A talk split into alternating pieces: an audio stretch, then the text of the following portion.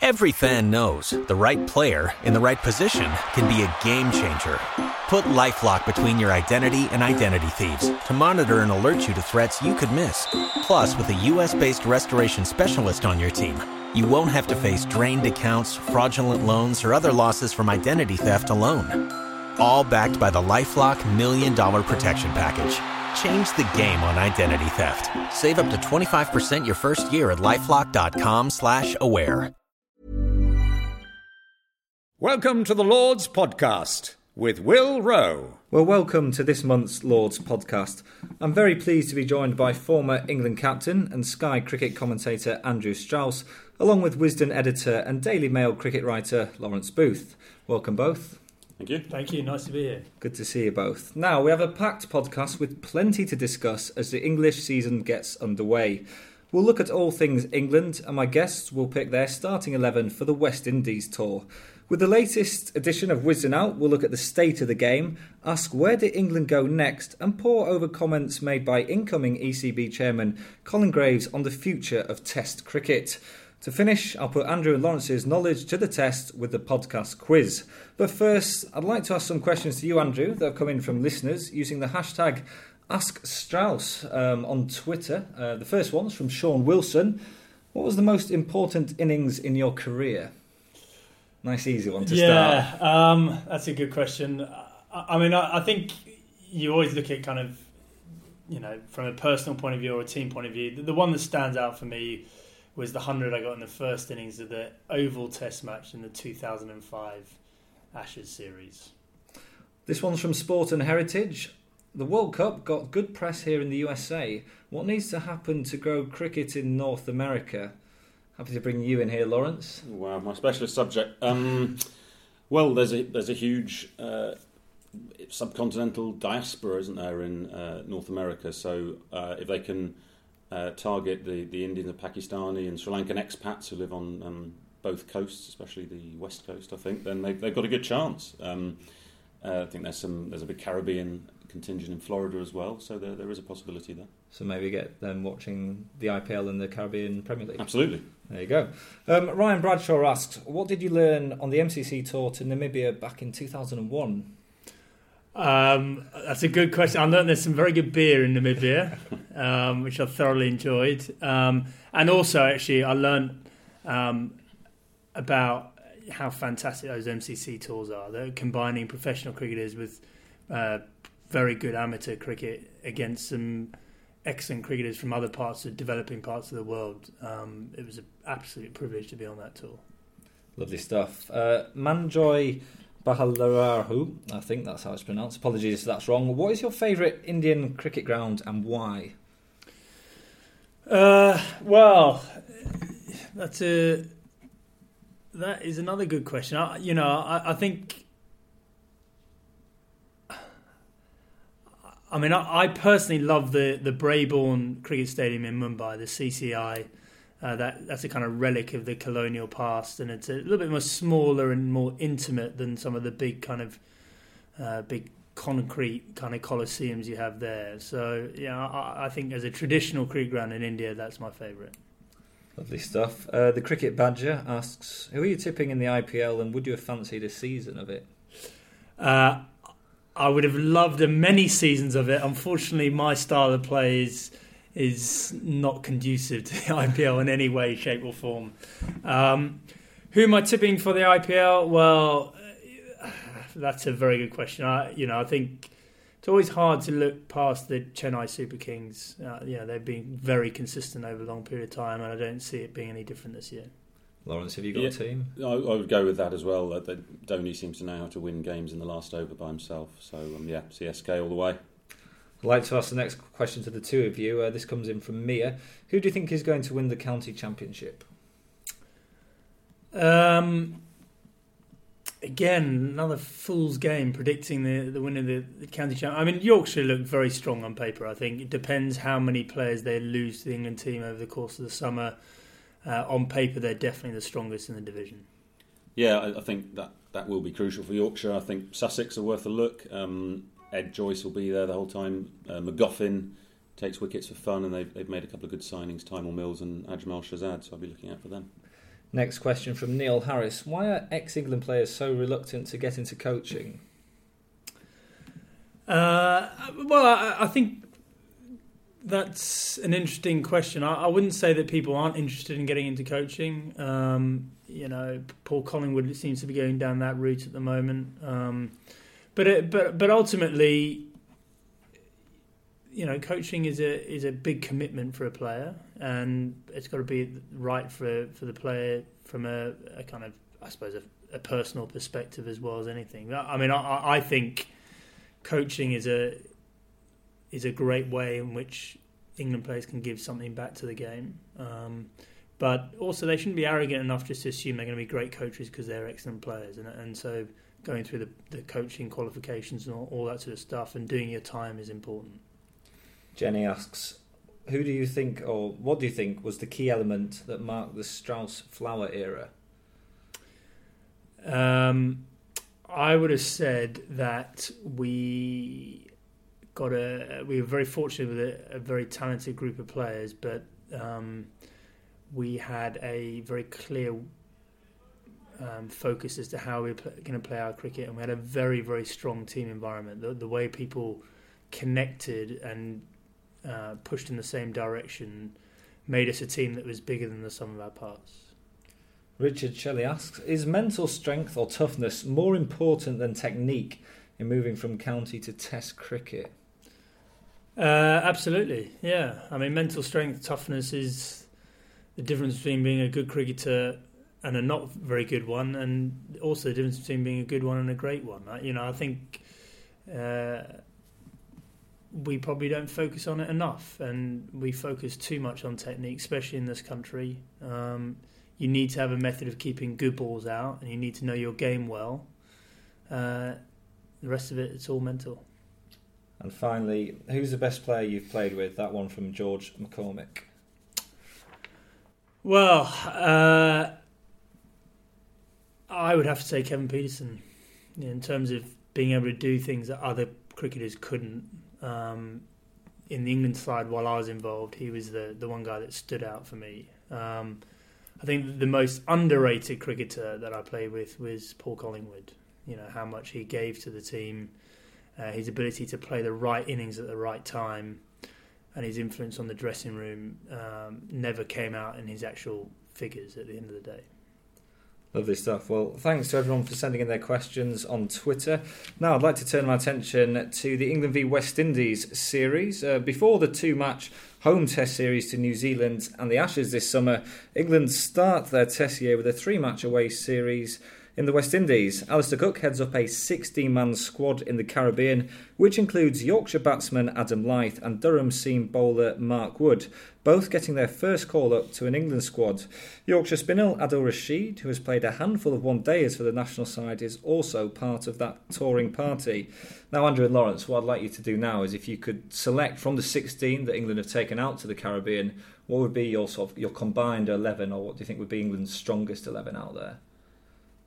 Well, I'll, I'll, read out what I think the batting might be, the top six, and see if Andrew agrees or disagrees. But I'm, I'm going with what I think they'll go with, which will be uh, Cook, Trott, Ballance, Bell, Root, and then I'm, I'm, going with Stokes at six for this first test. I think it'd be great to see him given a chance as a batsman. I think he was a bit confused last year. He came in at eight or nine in a couple of the tests, and he made three ducks, and things started to fall away from him. So I'd love to see him treated as a proper all rounder. Have him in at six. Yeah, very much so. You know, I think now's the time to see Ben Stokes come of age as a cricketer. Um, he has shown incredible promise, um, but is flattered to deceive up till now. And I think uh, we need to invest in some game time in him uh, and allow him to flourish. Do you think he's been a bit hard done by in the fact that it's almost we're not sure whether he's a batsman or a bowler or the way England have used him? Uh, no, I, I think you know, he, he is a genuine all rounder and will be treated as such and should be treated as, as such. Um, you know, I don't think he can have any real complaints about being left out of the World Cup side. He got given an opportunity in Sri Lanka and didn't take it. Um, but at the same time, uh, like any player, you're going to get mentally scarred by being left out of the side too often, and that's my point. Really, we we need to invest some time in him. Um, because he is one of those X factor players that can change the course of a match. Uh, and they're a little bit kind of thin on the ground in English cricket at the moment. Do you think the, the other player that you both selected is Jonathan Trott opening with Alastair Cook? Is do you feel that Adam Lyth could maybe be given a chance in that opening berth, or are you both happy with Trott there? Yeah, I mean, Lyth may be unlucky on this tour. It looks like they've decided that Trott will open with Alastair Cook. Lyth may only get a go if if Trotty has a complete nightmare in the first two tests, but. Um, I, I, think they. I, I, don't blame them for going uh, with Trott. He's got 49 tests under his belt. He's averaging in the high 40s. He's he's reliable. They need that solidity back at the top of the order, especially with, with Cook not scoring um, 100 for such a long time. So I don't blame them for going with Trott. Some people may say it's unadventurous, but um, he's the kind of guy you, you, you miss more when he's not there, and we've, we've noticed that in the last 18 months. And can I have you 7, 8, 9, 10, and 11? Yeah, well, I'm not 100% uh, clear on the bowling options uh, at this stage, and I think you know when you when you're playing a Test series, it's really important to see how people are bowling uh, in the warm up games. But um, you know, I think Jos Buttler comes in at seven for me. Um, I would then be playing Adil Rashid, uh, and then it's two seamers out of sorry, three seamers out of uh, Anderson, Broad, Jordan, and Plunkett for me.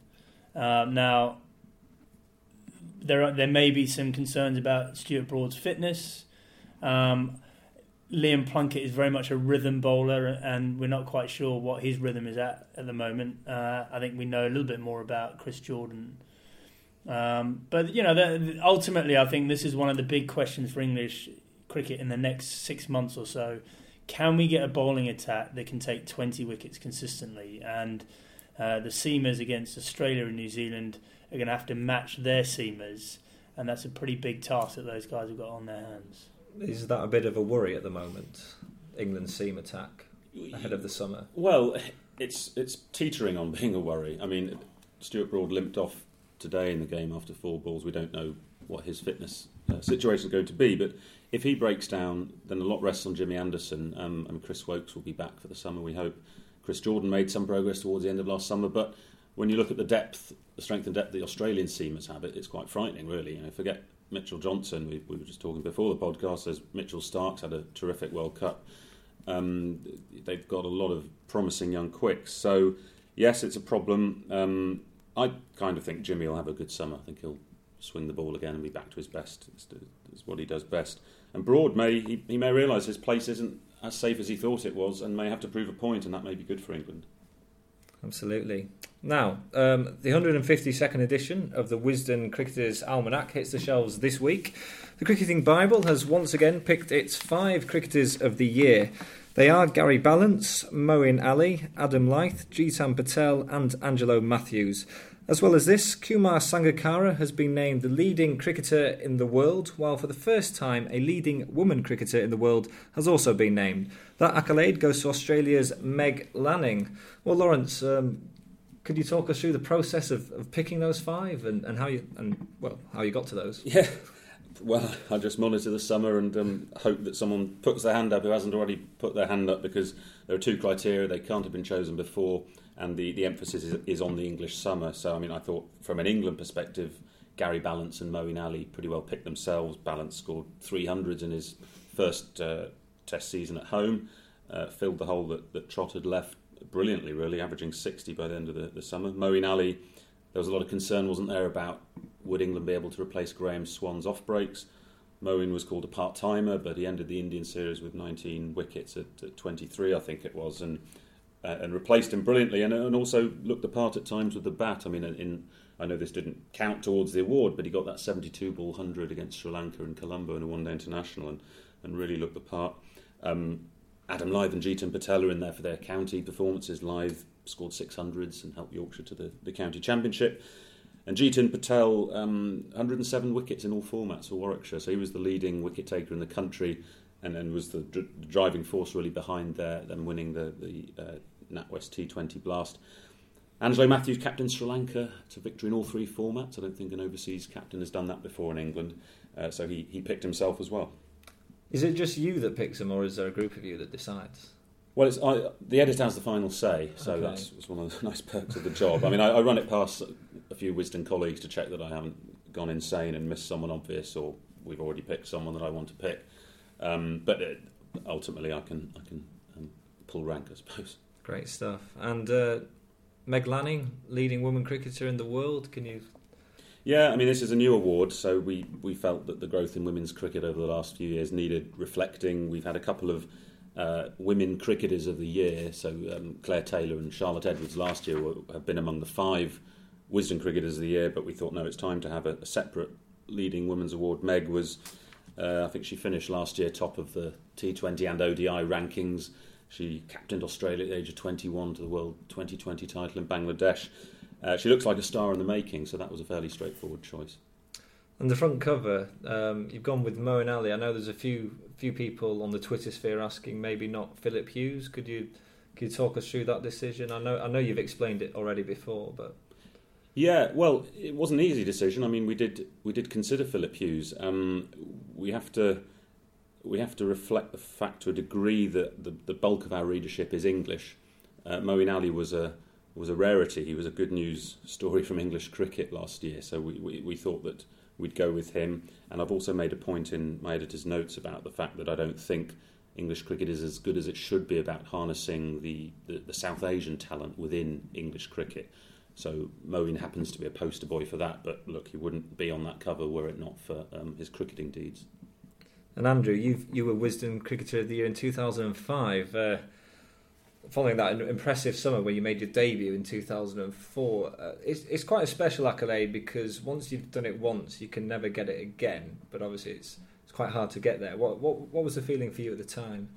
Yeah, look, I think this was all part of a, a sort of whirlwind 12 months for me, getting into the England team and hitting the ground running. And then, you know, I think this is one of those accolades that you hope at one stage in your career you do something noticeable enough to be included on this list. And it's a very illustrious list. Um, so for me to, for it to happen so quickly, to me, was a bit of a shock, if I'm honest. Um, but you know, I think there's that kind of link with the past. It's, a little bit like getting your name on the honours board at Lords, you know, or you think of all those kind of those Wisden Cricketers almanacs on people's uh, uh, library shelves, and to have your name included in one of those is, is a very special feeling. And, and as editor, Lawrence, it's it's quite a big job for you because I'm going to come on to it now. The notes by the editor section, it's kind of it's pulled over by the national press, and you've you're almost the rudder of the kind of the cricketing world, I guess, when you when you make those. And and, and you've made some comments in in this this year's Wisden. You've taken aim at the ECB, in particular the handling of the the Pietersen saga. And also said that as a governing body, um, they've repeatedly lost touch with the basic idea that the national team belongs to us all. Um, what do you mean by that?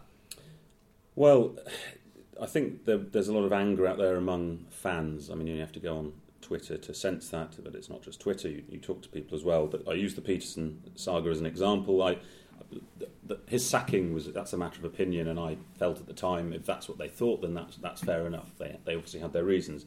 But I think since then they, they failed to do what they said they'd do, which was uh, give uh, reasons behind the sacking. They said that once the confidentiality clause between the two camps ran out in October, that the truth would become clear. Well, that never happened, and I think that's angered a lot of people. There's, there's taking taking fans for granted a little on that. Um, I think another thing I mentioned in the notes was they had a slightly head in the sands attitude to the one day team. I think I, I felt that perhaps Alastair Cook shouldn't have been uh, almost promised the job for the World Cup and then have it taken away from him uh, so soon before the tournament started. I, I thought he should have probably stepped down as one day captain after they'd beaten India in the tests. He could have gone with his stock high, could have had a few months off, charged his batteries for 17 tests in 10 months, which is what they got, and given Eoin Morgan a greater run at that World Cup. He didn't get it, and England had a, another disaster. Um, there's one more point which, which, which I made in the notes, which was about the, the, the drop in recreational playing numbers. Um, and I, I wonder whether this has something to do with the fact that cricket is still uh, behind a satellite paywall, effectively.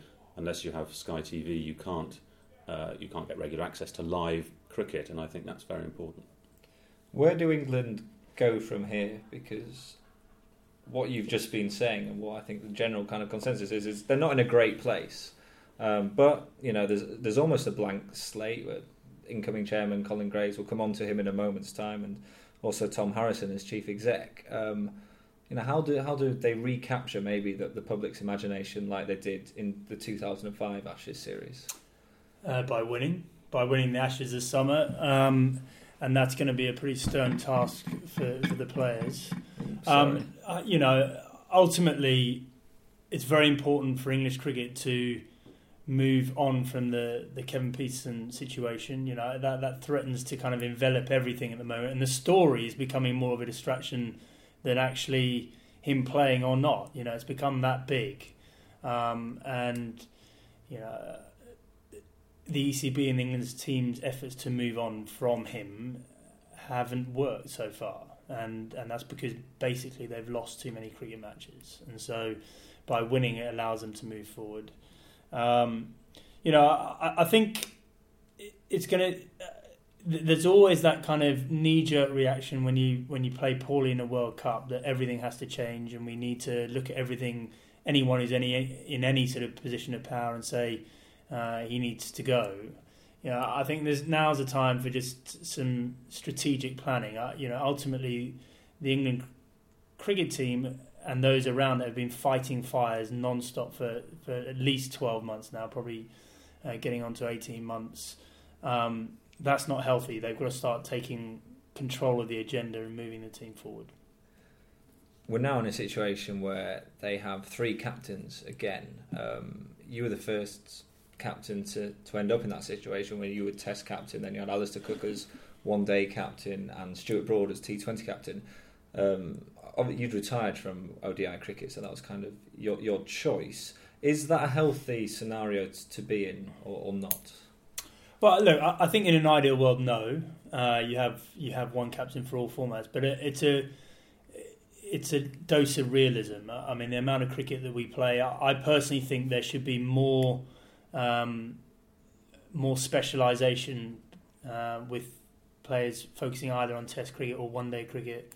Um, yeah, it's a very difficult job, the England captain's job, and uh, to keep doing it for an extended period of time, we only have to look at how England captains in the past, how that affected their form, uh, myself included, and and I think that's part of the reason that Alastair Cook's got himself into the situation he has got himself into. So I quite like the fact that the the one day captain at the moment is a specialist one day player. I think too often we've kind of used it as a as a rehearsal for the test job at some stage. Um, uh, so I'm not unhappy with the format we've got at the moment, um, but you know the captain doesn't win games of cricket. It's up to the players to go out and perform.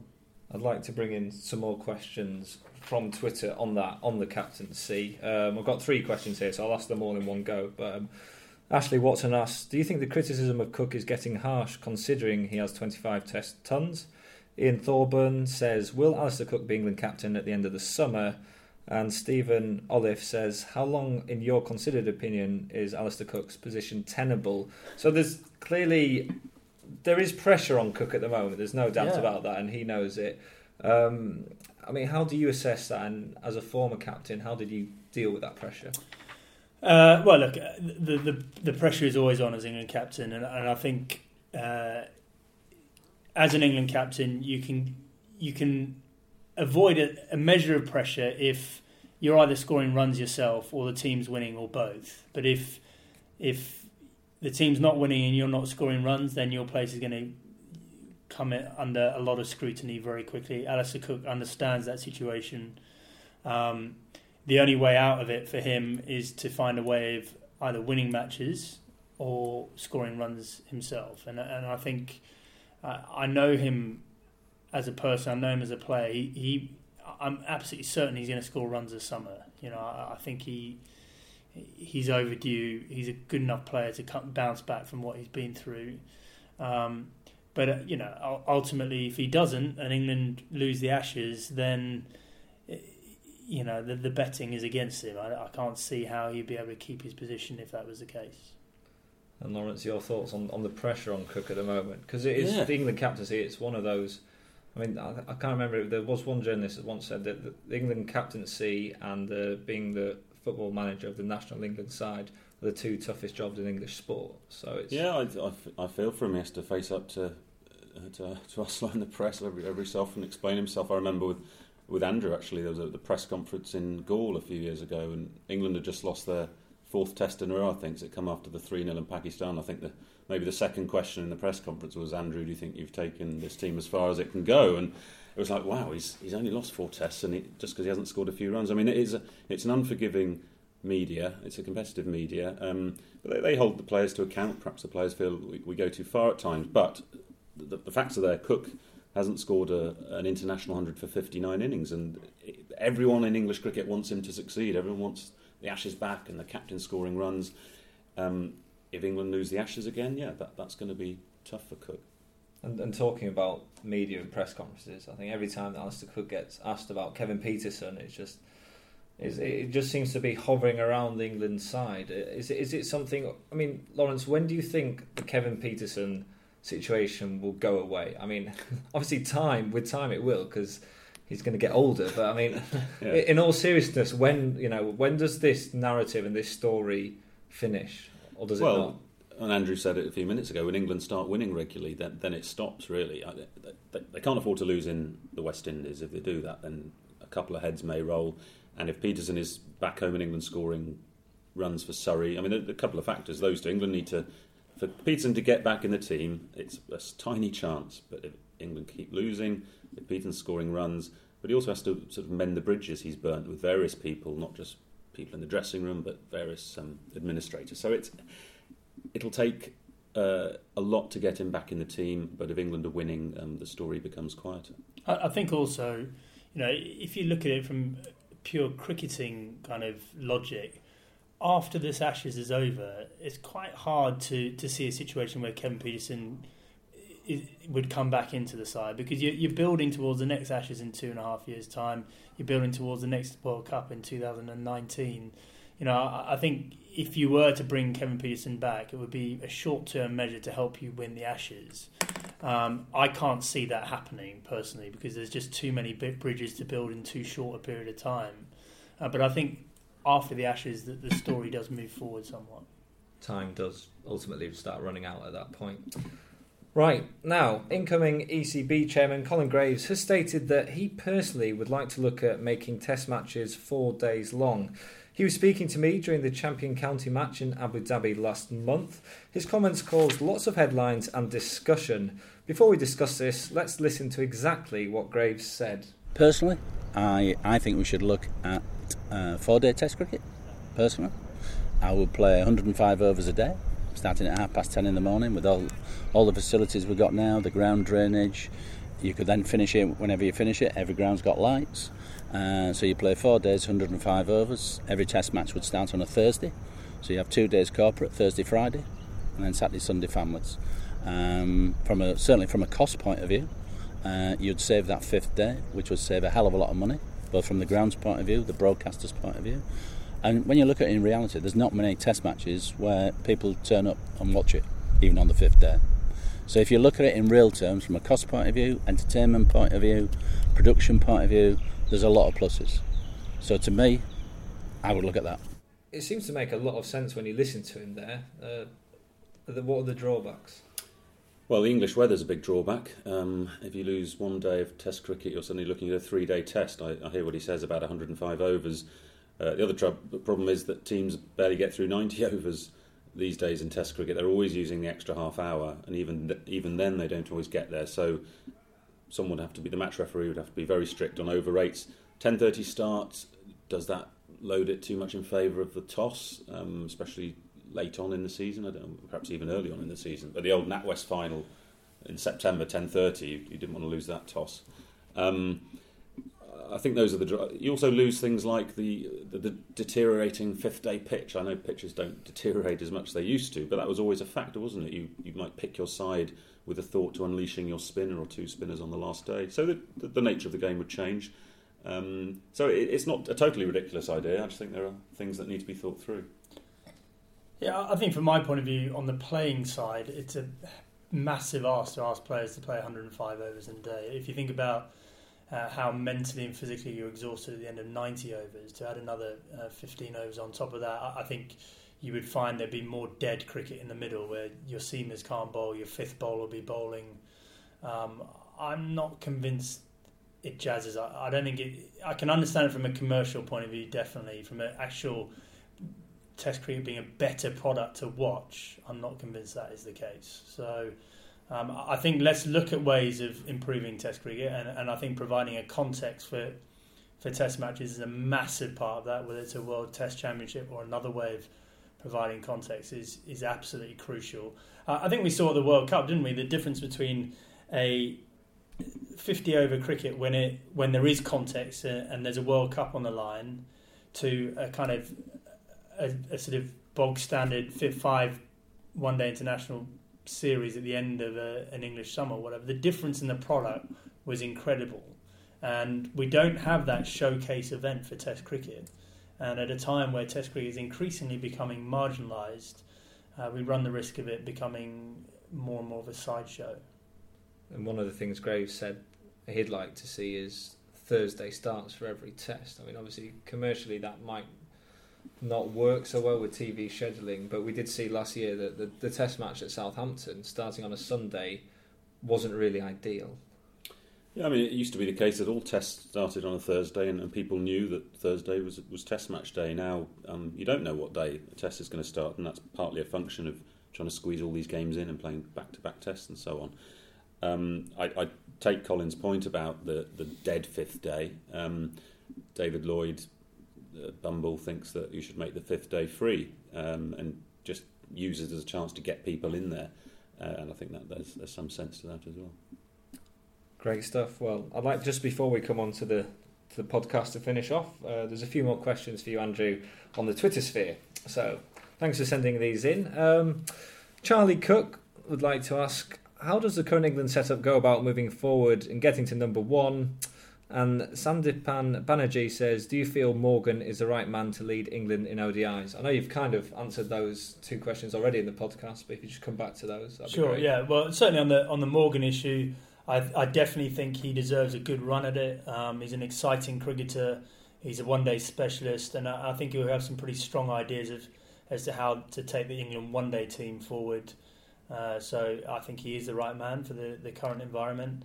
In terms of how do England get go about moving back to number one, um, I think they need to identify uh, a style of cricket that they want to play. They need to commit to it. They need to get a. Uh, they need to work a lot on the environment, and they ultimately need more confident players. So how the the environment hopefully will breed that, but uh, winning will also breed that. So you know, none of this is rocket science. I don't think it's about going completely off piste and trying to rip up everything that's been done in the past. But you do need some some calm people under a, a kind of firestorm of pressure at the moment. A couple of questions here on Nasser saying, I don't think you seem to go anywhere without being asked this question, especially when you come to Lords. Um, do you constantly remind Nasser about the debut run out? That's from Joseph. And what did Nasser say to you after he ran you out from Kieran Whitehouse?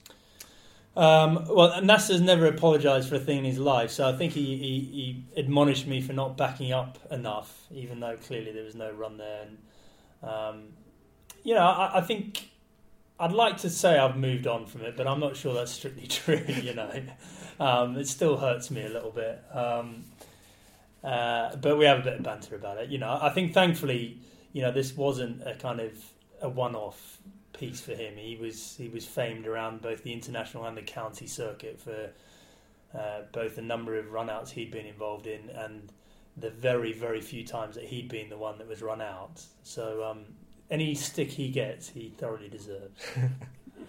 Lovely. Um, the last few questions, are, I presume that they they've all come in from parents. Um, so bit of tips and advice for young cricketers growing up. Um, Paul Jones says, My son is a left handed batsman. Uh, what advice would you give him for driving a bowler who bowls round the wicket and swings it? So I guess you'll have to know which way he's swinging it. But if there's a, a right arm round the wicket coming to you as a left handed batsman, what advice do you have for setting up to face that?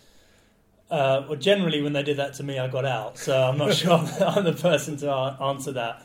I, I think uh, really important to, to think about squaring your stance up. So wherever the ball's coming from, you need to be square to.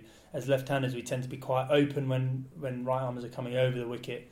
When they come round the wicket, it's a vastly different angle, and you've got to square your stance up to, to be able to deal with that. Uh, question from Kieran. Uh, question from from her son. Uh, how does one become a better cricketer? Or maybe what advice do you have for a young cricketer? Um, you become a better cricketer by learning from your mistakes. Actually, you know, I think there's a lot of talk about drilling and hitting thousands of balls and ten thousand hours and all that sort of stuff. I think cricket you learn from playing. So when you make a mistake, uh, remember your thought process when you made it. Uh, remember the type of bowling. Remember the conditions. Make sure you don't make the same mistake twice. And the final question from David Lear Which cricket book would you suggest to a developing 13 year old cricketer? Um, well, I think anyone who's, who's got any sort of captaincy aspirations, the, the Art of Captaincy by Mike Brearley is still one of the, the great books as far as I'm concerned. Um, and a real insight to the mind of, a, of one of England's greatest captains, um, but also allows you to think about the game of cricket in a different way as well. So, if I one to recommend, that would be it. And Lawrence, as editor of Wisden, Crikey, well, apart from Wisden, you mean? Um, yes, The Art of Captaincy. Perhaps you should read some, some humorous books. Marcus Berkmann, Rain Men, get, gets to grips with the sort of dynamics of, um, of useless cricketers like most of us. Um, but yeah, really, you wouldn't go far wrong. Great stuff. Now, to finish, um, we've got the Lord's podcast, podcast quiz. Um, this month's got a slight Wisden theme to it. I'll just quickly explain the rules. There's not much knowledge that comes into this. Basically, I'm going to ask you um, about a cricketer and a non cricketer, and all you have to do is tell me which one is older, and you're going up against each other. So I'll give you that, and then it's the best out of five. So, um, Andrew, as is tradition, the, the player or ex player always goes first, and Lawrence, you go second. So, um, one of five Wisden cricketers of the year, Moeen Ali, or international acclaimed pop star Rihanna. Andrew, who is older? I am going to go for Moeen Ali. Does that mean I have to go for Rihanna? You can go for the same one. I'd- we can draw. I'd go for Moeen Ali as well. Rihanna is older by a few months. So it's a, a nil nil there. On to the second one, Lawrence. Who is older? Nasser Hussain, who was Wisden cricketer in 2003, or Cameron Diaz? I mean, I know who looks older. um, uh, well, perhaps the, the answers are surprising when I go Cameron Diaz. Oh, I'm going to have to go with Nasser. Nasser is indeed older by a full Get five years. Five years. Yeah. Poor Cameron. she must be gutted. thought it was a trick question. It's 1 0 to you, Andrew. Um, third question Who is older? Gary Ballance, who is, of course, Wisden Cricketer of the Year this year, or the singer Adele?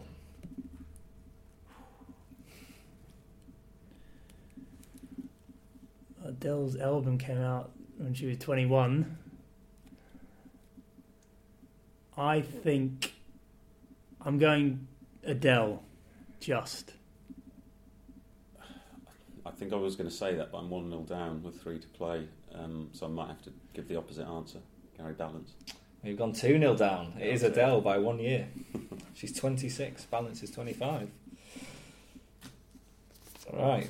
Um, who is older? Geoffrey Boycott. This is you, Lawrence, to go Yeah. first. Or Alan Bennett. Is this the last one? No, there's one more to Oh, okay. Because you Right. drew the first one. Okay. So it's 2 0. Boycott or Bennett. Um, This is Geoffrey- a must win, by the way. this is a must win. Well, you can just give the same answer if you want. And, Thank yeah, you. Yeah, Good, good strategy. It's the sort of strategy England needs yeah right now. Defensive. Um, I won't make any comment about your captaincy. Um, uh, I'll go for uh, Boycott. Uh, can you repeat the question, please? So Boycott or Alan Bennett. Alan Bennett? Uh, I will go just to to keep you happy. I'll go Alan Bennett. It is Alan Bennett Yeah, by a full six go. years. This is a fix. Well, I've put a bonus question in here just as uh, to give you a chance to get back into it, Lawrence. Even though I don't think you can now. Um, Boycott was 1965 Wisden Cricketer of the Year. There was four others. If you can name one of them, Uh, Was M.J.K. Smith one of them? No. Crikey. That's, that's bad. I should know these things. Uh, 65, 64. Um, It's been 152 editions. It's five each edition. Shall I give you the who? Shepherd. No, it was Peter Burge, Jack Flavell, Graham McKenzie, or Bob Simpson. Crikey. Were your answers? Well, just to finish off anyway. The sack. Um, final, final one. Andrew, you to go first. Who is older? Wisden Cricketer of the Year from 2005, Andrew Strauss, no conferring, or the current Wisden editor, Lawrence Booth? Oh, good question. Um, well, Lawrence Booth's got to be older, sure. He's editor of Wisden. He's got to be at least 20 years older than me. He's the youngest editor. Any reasonable person looking at us would would probably say Andrew, but I, I don't know. I'm, I'm trying to think. I'm trying to think when the age was when I started getting older than cricketers. It was not so long ago. Um, I think Andrew might be just fractionally older. It's you, Lawrence, by, by a couple of years. Is it? God for that. So 4 0 to you, Andrew. Very well played. Um, well, just to finish on, uh, I'd like to ask uh, what, what have you got coming up over the next few few weeks? Um, just looking forward to the start of the English cricket season. I think my uh, my first uh, commentary gig with Sky is, is England versus Ireland in Dublin, which should be a good night out, um, and then a very busy international program. So I'm looking forward to an, every Ashes summer is an exciting one. This one's no different. Um, let's hope England get back to winning ways. And Lawrence? Um, I'll be in Dublin as well. Um, I'm taking a little holiday in Switzerland. Um, a few nice. days. I need to take my holidays before the cricket season starts. Bit of county cricket. Might be following a certain um, KP around, see how he's getting on with Surrey, and then uh, it'll be into the I think the one day internationals, um, or is it the Test first against New Zealand? It's probably the Test, isn't it? So yeah, looking forward to it very much. Good stuff. Well, many thanks for both coming on. I hope, hope you've enjoyed it. Thanks very much. Good Cheers, stuff. thank you. Well, many thanks for tuning in all. We'll be back next month with more cricketing stories from Lords. So remember to follow us on Twitter. Our handles at Home of Cricket. Be our friend on Facebook. And for all the latest news from Lords, just go to lords.org. See you soon.